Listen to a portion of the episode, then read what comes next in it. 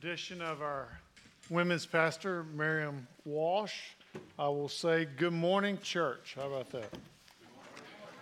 And that was terrible. Y'all give her a much better reception than you give me. Let's try it again. You want to? Good morning, church. Good morning. That's what I'm talking about. Well, we got a lot to cover this morning uh, of a great passage. It's rich and deep. And uh, so turn with me, if you would, to Hebrews 2, uh, verses 10 through 18 in your Bibles. Get your notes out. Uh, it's a great, great passage. So let's get after it. you may remember this. Uh, many of you may remember this. It happened recently, 2007. A man by the name of Wesley Autry was waiting for a subway in New York City, and there was a man, he had his two daughters with him, ages four and six. And while he was there, he noticed a man down from him a few yards named Cameron who was having a seizure. And as Cameron had a seizure, a few seconds later, he stumbled from the platform and fell down on top of the subway track. So immediately, uh, Wesley jumped off the platform, went down in his hopes to get him and retrieve him and bring him back up on the platform. Uh, but as he was there and struggling with a man having a seizure, he quickly realized when he looked down the track and he saw a light coming down the tunnel that it was too late. So immediately he grabbed Cameron.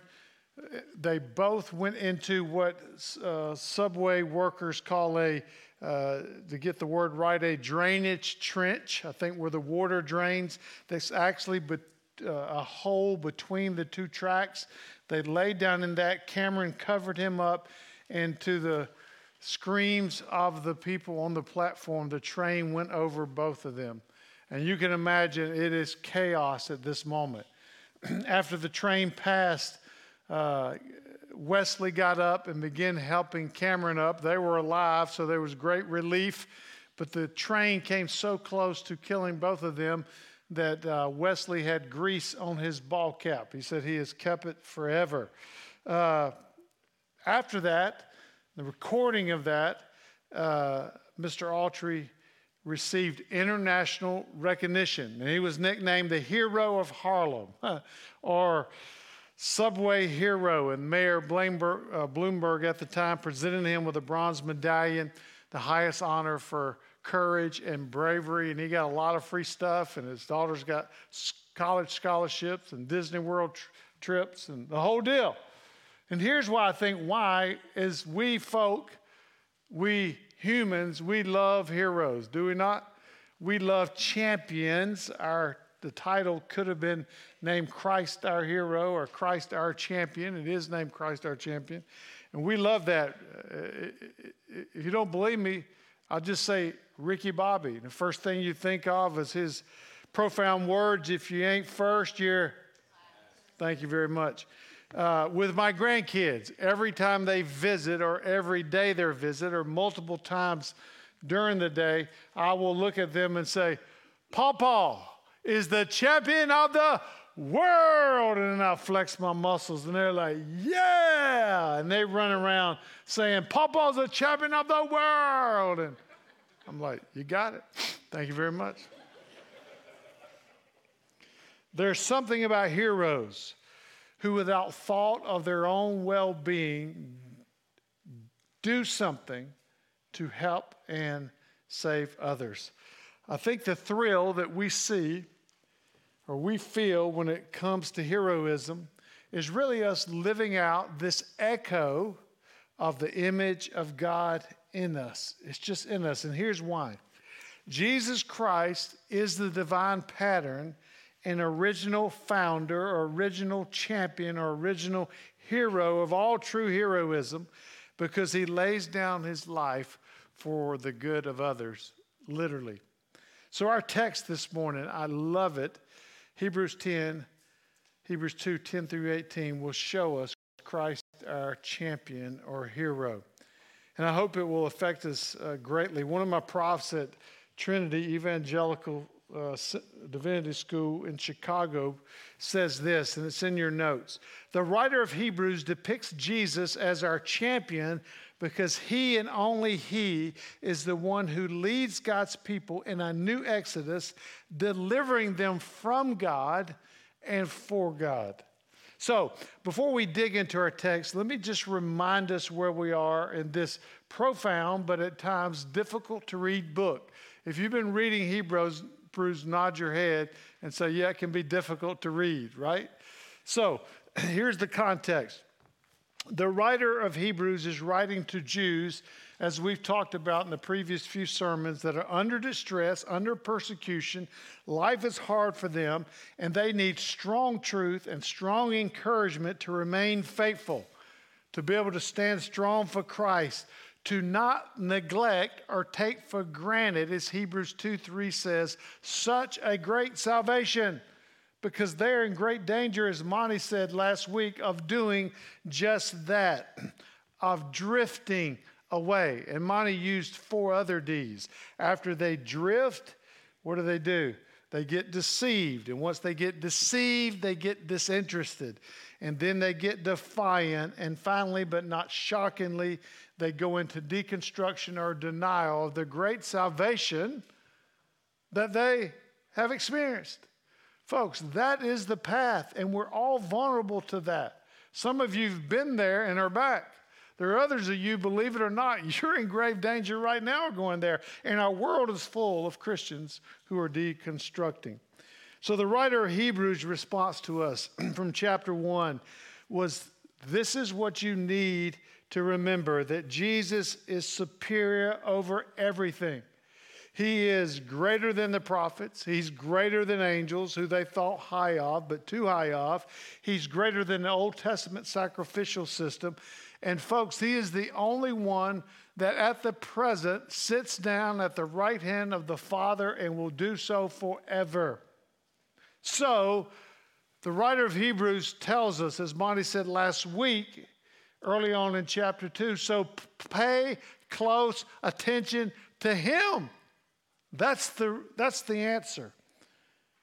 And this morning, the writer of Hebrews begins, if you would, to help us zoom in real close and begin to see very specifically Him. And in doing so, he tells us to pay close attention to two things the beauty of the Lord Jesus' incarnation and the very practical and relevant benefits of that incarnation. So let me read Hebrews 10 or Hebrews 2 10 through 18. And as I do, I, I, don't know about you, but as I first read in Hebrews, I go, What in the world is he talking about? How in the world am I going to preach that?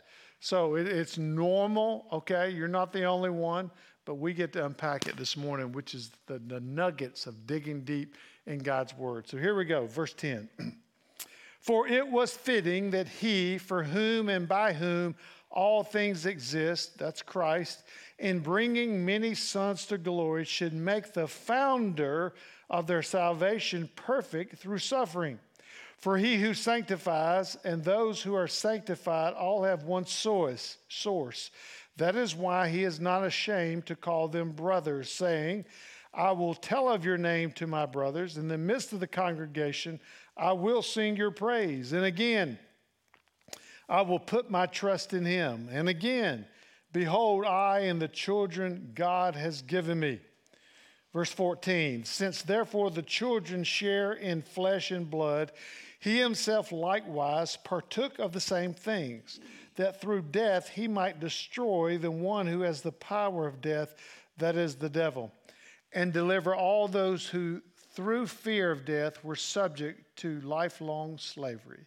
For surely it is not angels that he helps, but he helps the offspring of Abraham.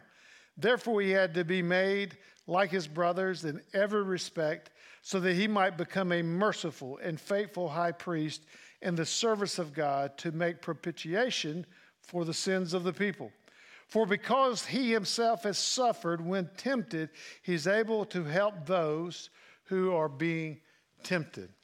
So let's unpack that, and we'll start first with the beauty of the incarnation. Verse 10 Our direct context for this passage, I want to give us just a little more, goes back to verses 5 through 9 of chapter 2, which basically summarizes what God originally intended for all humans. And that is that we would have this magnificent position, if you would, of glory and honor under God's reigning authority. Matter of fact, in verses 2, 6 through 8, the writer of Hebrews quotes Psalm 8 about how man is crowned with glory and honor. But if we stop there, we wouldn't be living in reality. And the writer of Hebrews doesn't uh, also lives in reality because he says this in the last part of verse 8. At present, we do not yet see everything in subjection to him.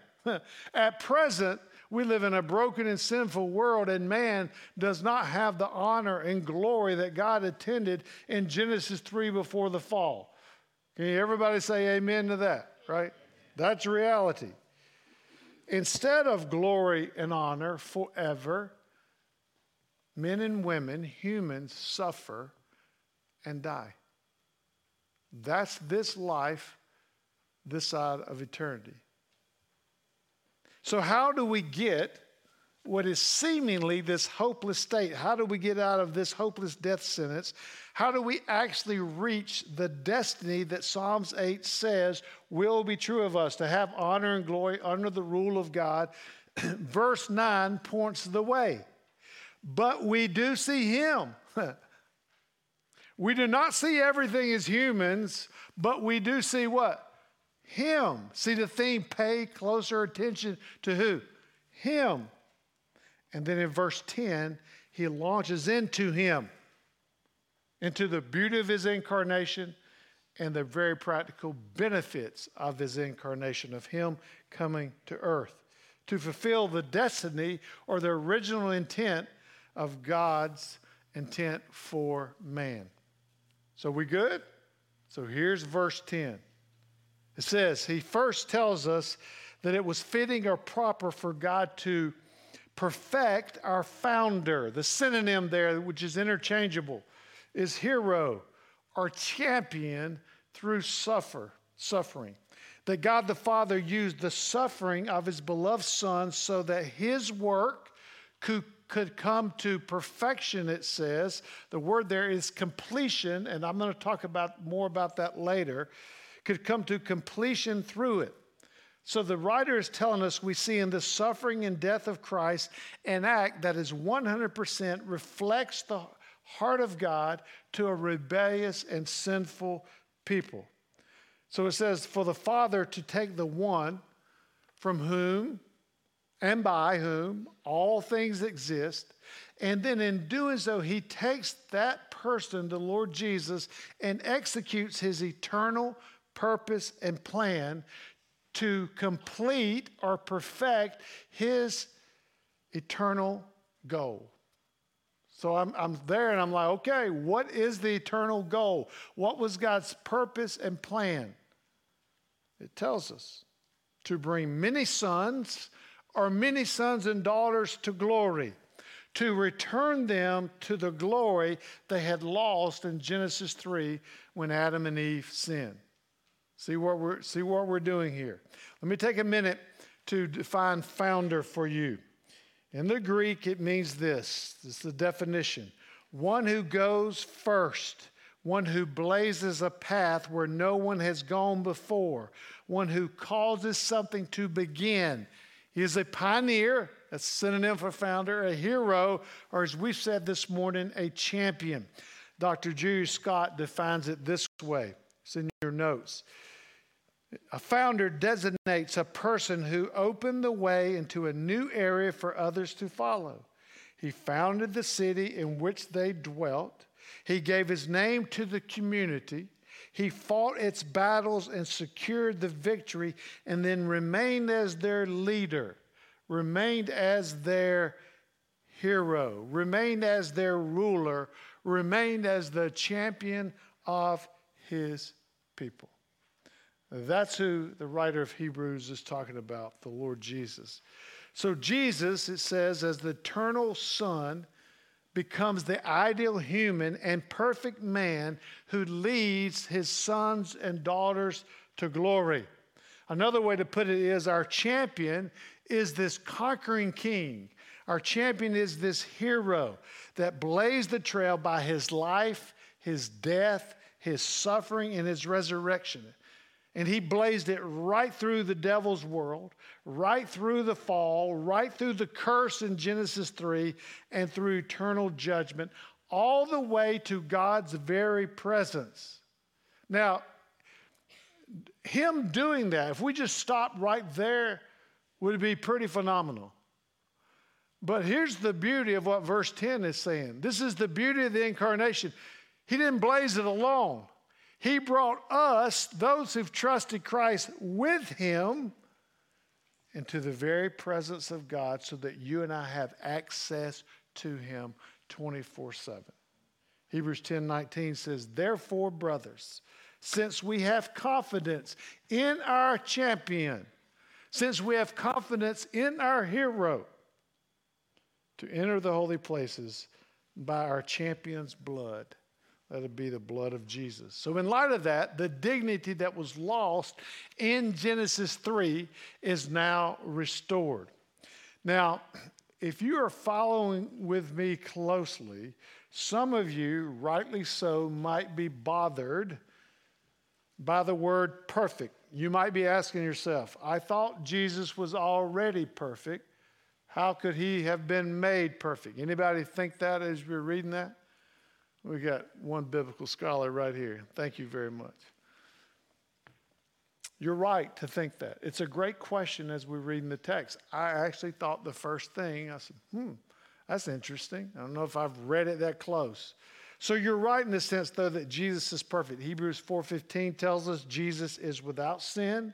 Hebrews 7.26 says Jesus is holy and innocent and unstained that he does not, the verse goes on to say, does not need to up, offer up sacrifices for himself. Why? Because he has never sinned.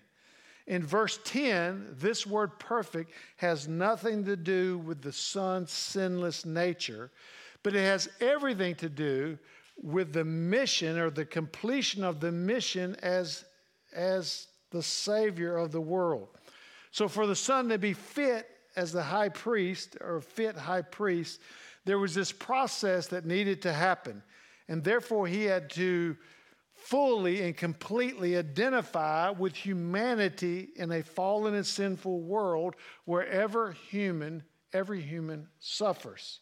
So it is that our hero, our champion of our great salvation, enters into the misery of our sin without participating in our sin. It was a divine necessity. That's why he came to earth in the incarnation. And once he finished it, it was completed or perfect of God's eternal goal and purpose and plan to bring many sons and daughters, you and I who've trusted Christ, to glory. So that's what it means there. So we're good. No heresy this morning. All right? So not only is the incarnation beautiful, but I love these very practical benefits very relevant for us in terms of encouragement and, and, and in light of our tendency and danger to drift, okay, to deconstruct, the writer gives us six gorgeous benefits of the incarnation, which gives us these spiritual guts, does something inside of us that no matter what happens, this side of eternity, we can stay strong and steady following the Lord Jesus. So let's look at these six benefits. The first one, verses 11 through 13, is a consummation of a new family. Of a new family. The result of Christ, our champion, bringing many sons and daughters to glory, is that now he has a unified family where he calls us his brothers and sisters. There's this unity, if you would, this solidarity that we have that would be impossible to have if he had not suffered by taking on human nature. And that suffering and him taking on human nature in that suffering now bonds us to him in such a way that he calls us siblings. The point is that all who believe in Christ for salvation have been united with Christ and united with other believers as family, as brothers and sisters. Now, we've seen that in other New Testament passages, but the implication of that really should affect how you and I deal with each other, with other believers. Like there should be grace upon grace upon grace. We are family members. This commitment to one another, this unity with one another, that we fight hard for it. Yes, it doesn't mean we don't have conflict, but when we do, there's a real commitment to work through it because we're brothers and sisters in Christ. But here's what I love. Did you notice the word? He is not ashamed. He's not going, oh gosh, that's my brother over there. He's a redheaded stepchild. I don't really claim him publicly, but gosh, oh Moses. So some of you feel like that about your brothers and sisters. You're like, Lord, have mercy. They embarrass me. Not Jesus. He's not ashamed. In spite of us, he proudly says, That's my brother. That's my sister. To be the kin of the champion of the universe, what he does here is he restores the honor and status that was lost in Genesis 3. Jesus literally removes all the social distinctions that our world puts on us our pride, our weakness, our being poor, dumb, weak, lowly, all the names that you were called. I was called Howdy Doody, right? We all got those names. Our ethnicity. And he raises our worth because of that, and he includes us in his family. The writer of Hebrews now turns our attention quickly to verse 12 and 13.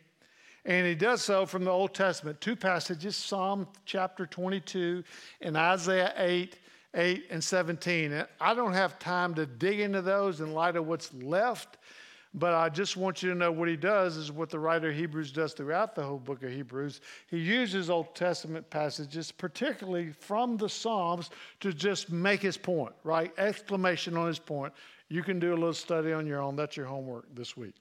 So, consummation of a new family. Secondly, there's the destruction, a benefit of the destruction of the power of death. Verse 14. So the writer tells us that what, what we all know, that you and I are merely made up of blood and flesh. He tells us that we're mortal and we're subject to sickness and we're subject to death, meaning the poor and rich both get sick, the famous and unfamous die that death is no respecter of persons. I say that with a heavy heart in light of our church losing two folks in the last two weeks.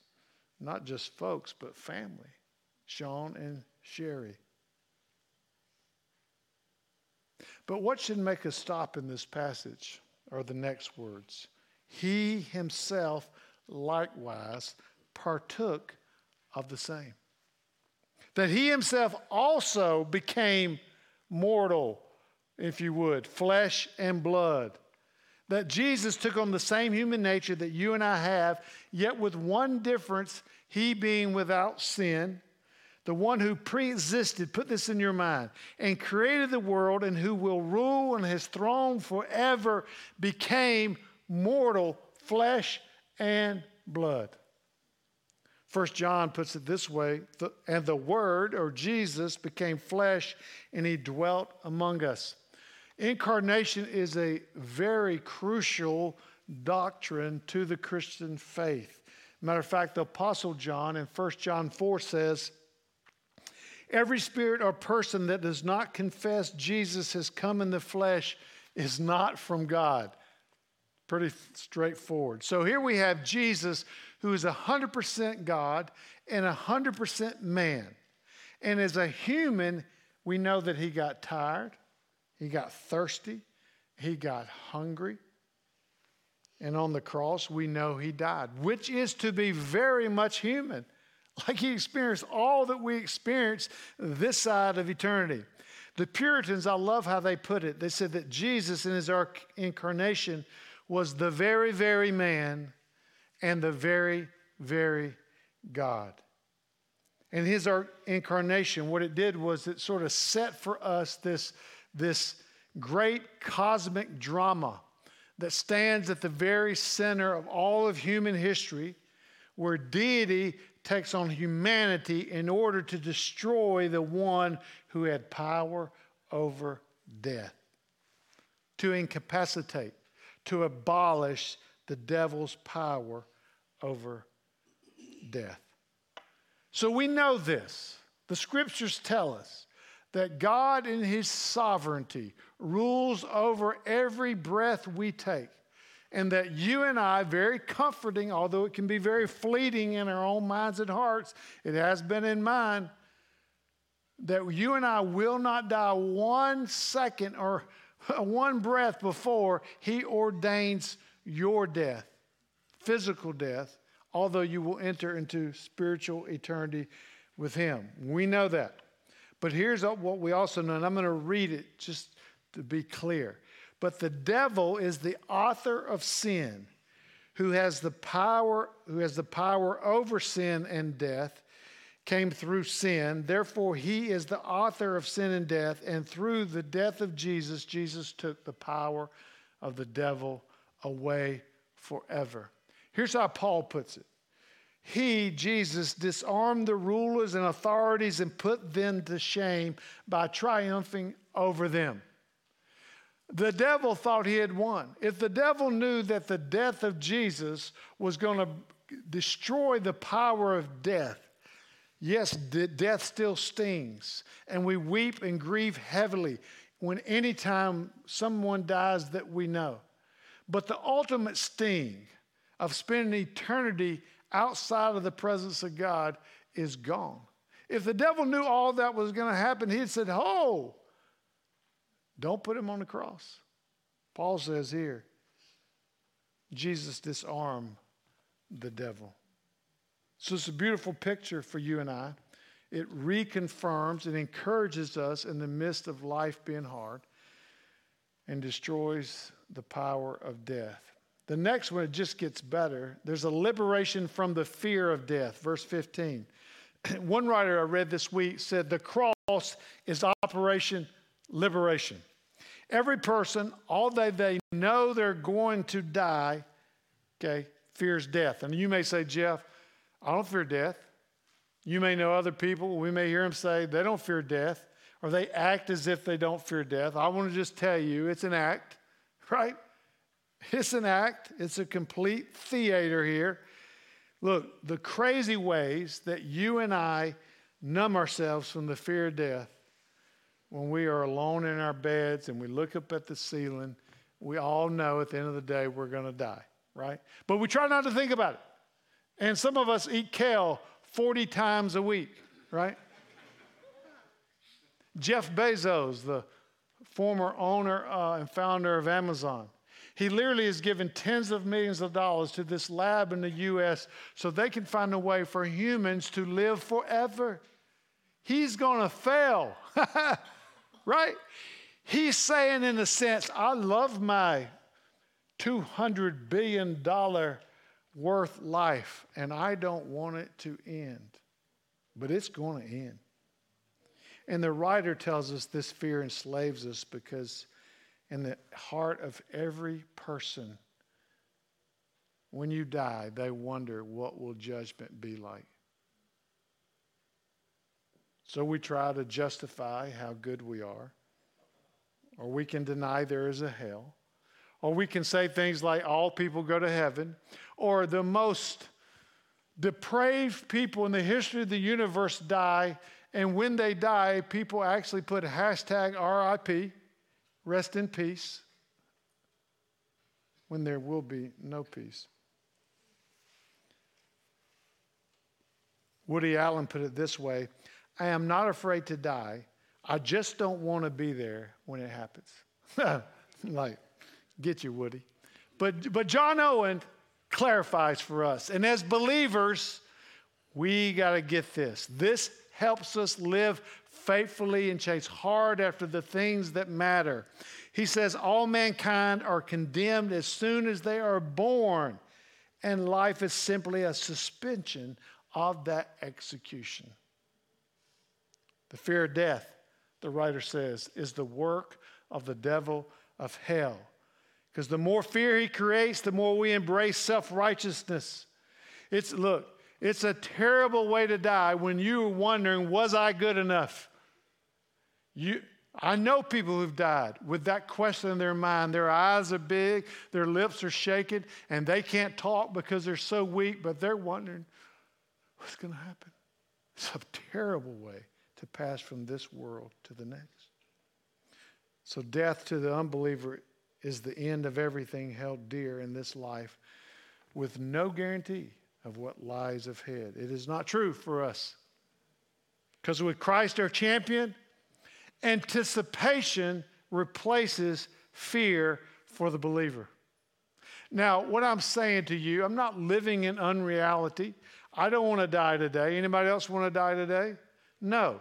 But when that final cancer diagnosis comes and they say you have six months, when hospice comes in and you're on your deathbed, because it's going to happen to all of us, there is this real sense that as we chase hard after Christ, this robust devotional life, this serving in his body, as we grow and mature in Christ, there is maturity can be measured in a sense to this anticipation. To be able to say with Paul in Philippians 1 to live is Christ and to die is what? I'm not all the way there yet, but I'm getting closer. This real sense that today, all that I've dreamed of, I'm going to see the Lord Jesus and it's going to come true. Oh, man. You can't get there. You can't get there without the scriptures being embedded in your soul. I love church history. Man, just do some Googling on this one. How many have stared death in the face and were not afraid over church history? I love 1955. Nicholas Ridley and Hugh Latimer were burned at the stake for preaching justification by faith alone. Latimer said this as they stood tied to two poles and flames coming up around them right before they breathe their last breath, their bodies are on fire and burning. And Latimer says, Be of good cheer, Master Ridley. Wouldn't that be a great way to go out? To look at your family, to look at your loved ones, around your deathbed and said, Be of good cheer. I'm about to pass into eternity. And there's for me a Savior that waits for me. So the liberation from the fear of death. And then there's the mediation from the God man, verse 17a. Jesus, it says, is a merciful high priest because he has experienced our sorrows and suffering. And it says very plainly, Jesus is a faithful high priest because in the midst of his suffering, he was faithful to God perfectly. He obeyed God perfectly. So we ask the question, what is a high priest? It's a very simple definition, but it's profound in terms of its implications. He is a mediator a mediator between God and man, an intercessor, if you were, an umpire, if you're a baseball fan.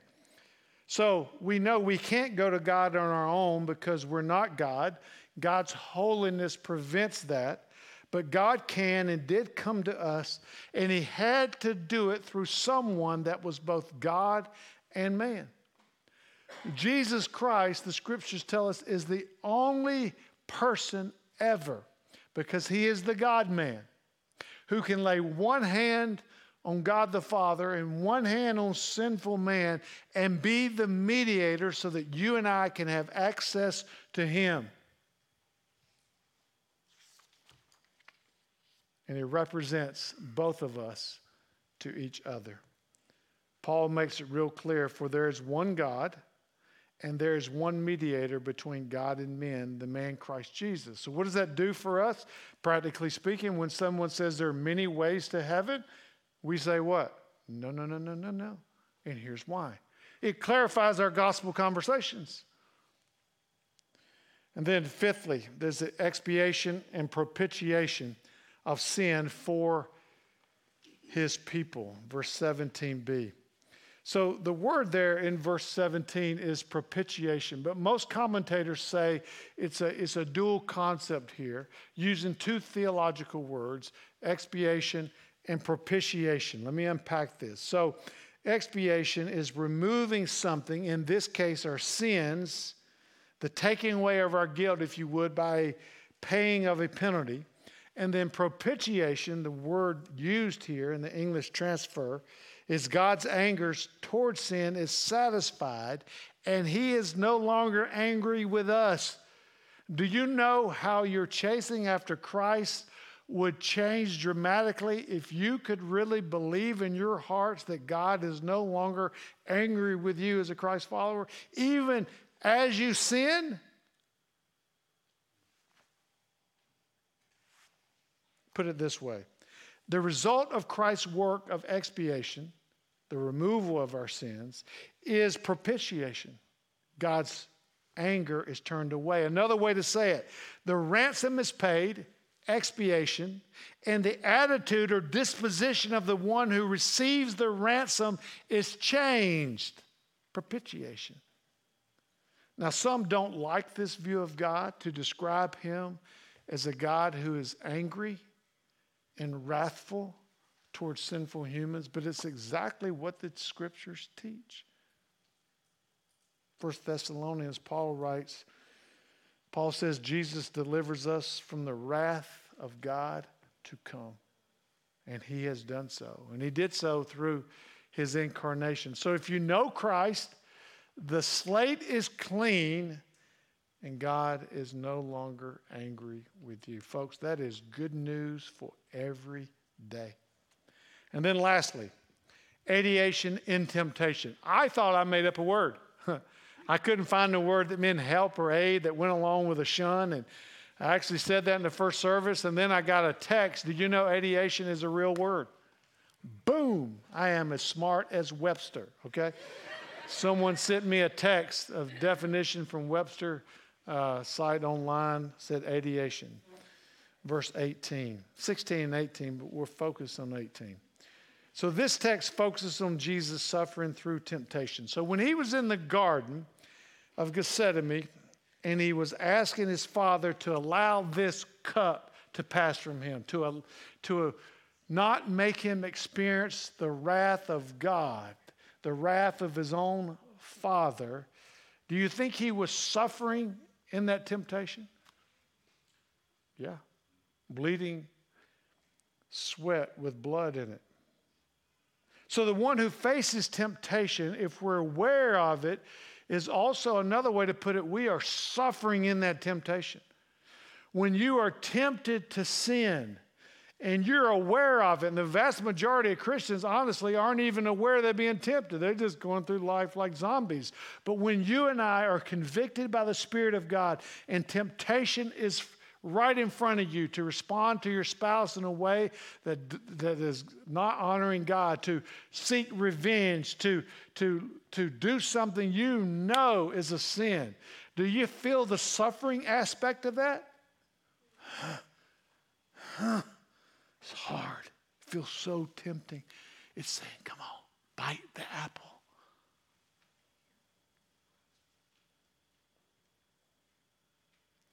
When that's happening, it's way better to place our help to get aid from someone who has obeyed perfectly in temptation and its suffering. If you want help in sexual temptation, and if Hugh Hefner was alive, would you go to Hugh Hefner? No, no, no. You go to someone who has been tempted and obeyed. Man, tell me how. So, what Jesus says here, the writer of Hebrews says about Jesus, we can get from the great theologian Val Kilmer in the movie Tombstone. The writer of Hebrews says, Jesus is your, finish it, huckleberry. Come on. I got you back. I'm the one. I'm the one you can come to. I can help you persevere in suffering and help you obey when it seems so tempting. John Owen put it this way the great duty is to cry out to the Lord Jesus for help. I want you to try this. It is so true for me. I am experiencing suffering and temptation. And when I don't do this, I tend to give in. And when I do do this, I am right in the middle of it. And I'm saying to my mind, this car is running crazy and I want to run my truck right over it. Right? Or whatever the situation is, I'm feeling it boil. And I say, Lord Jesus, help me because this is Jeff and I am in trouble. I'm fixing to say something to the Jenna that is going to crush her soul. I feel all that and I have thoughts. And I'm saying, Oh Lord, help me. And all of us, look, I'm telling you, I am as shocked. And I'm like, Lord, you provided. I was about to go crazy this week, crazy this week. Because I had this mix up on my prescription from $10 a month to $500 a month, and I was dealing with insurance and pharmacy. You know how doctors, I said, Lord Jesus, you know I can't pay $500 a month. Will you help me be nice to these crazy people? right? I'm, I'm really praying that as I'm on hold. And it was amazing. I was so nice. Look, it was a miracle. I said, ma'am, thank you, thank you so much for your help. You've been, I mean, I'm like, boy, that worked better.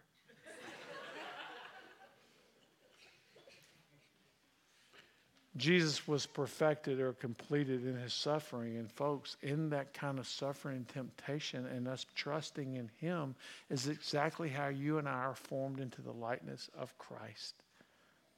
It's beautiful. So, this morning I want to end with this. These are, these are great things. I, I want to end with a 30 second, 36 second video, okay? If you put that picture up, let me explain the context. A couple of weeks ago, Texas A&M last second kicked a field goal to beat Alabama. I love you, Alabama fans, okay? I'm not trying to take a shot at you. This is not about football. But this is the kicker name was Seth Small. And this is his family. So this is his father, his wife, his two sisters, and the lady sitting down is his mother. Now we know he was the champion or hero of that game, was he not? And I want you to watch closely. There's this anticipation. Will he be the hero or will he be the what? Goat. They're like, I want this to be true. I want it to be true so bad that he is the hero. And watch how they respond when he becomes the hero. When they know for sure that he is the champion. Watch how they respond.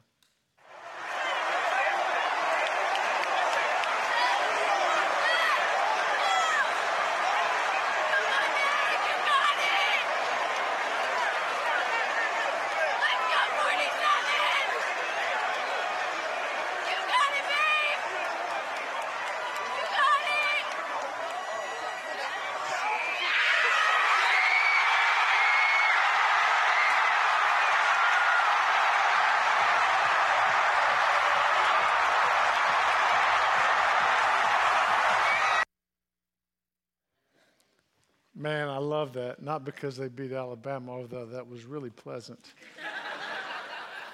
Uh, I love that when I saw it. I thought, when you and I, in the deepest depths of our heart, come to this conclusion that the Lord Jesus is better, that He is our hero, that He is our champion, and we know it more than just some intellectual consent, but there's this realness of chasing Him year after year, opening His Word, and something happens in us where these spiritual guts grow. That's our response. Based on your temperament, some of you fall in faith. I can't believe it's true for me. It's true. And look, I love the wife's response. She draws near to her hero. And God calls us to draw near. Come to me. I got you. I've done it all. And I did it all The only way I could do it all is become like you. There's nothing you're experiencing that I haven't experienced. I'm your huckleberry or champion. So take a few minutes and ask the question how am I responding to our champion, Jesus Christ?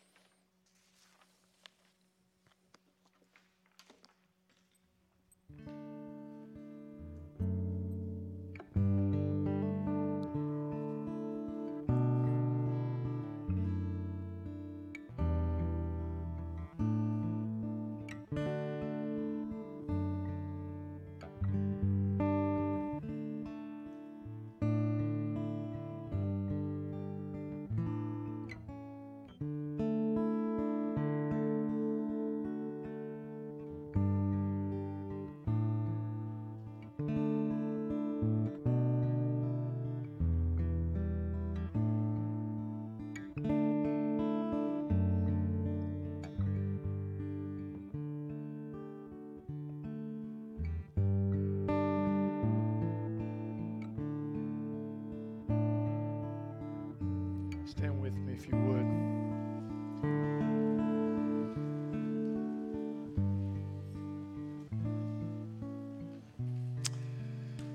Lord Jesus, we come to you this morning and we acknowledge to you that life this side of heaven is difficult. But you have made a way. You've made a way through yourself. It's that great mediator between God and man. You're not angry with us. You have not only forgiven our sins, you satisfied the wrath of God that was due us. You absorbed it yourself. Lord, it's true. Help us as your people to dig into your word in such a way that your spirit would enlighten our souls and we would see that it's true and that would be so encouraging about how we're to live our days here before we live with you for eternity. Help it to affect us in every area where we live, work, and play. And we are grateful, grateful that you completed and accomplished your goal to bring many sons and daughters with you to glory.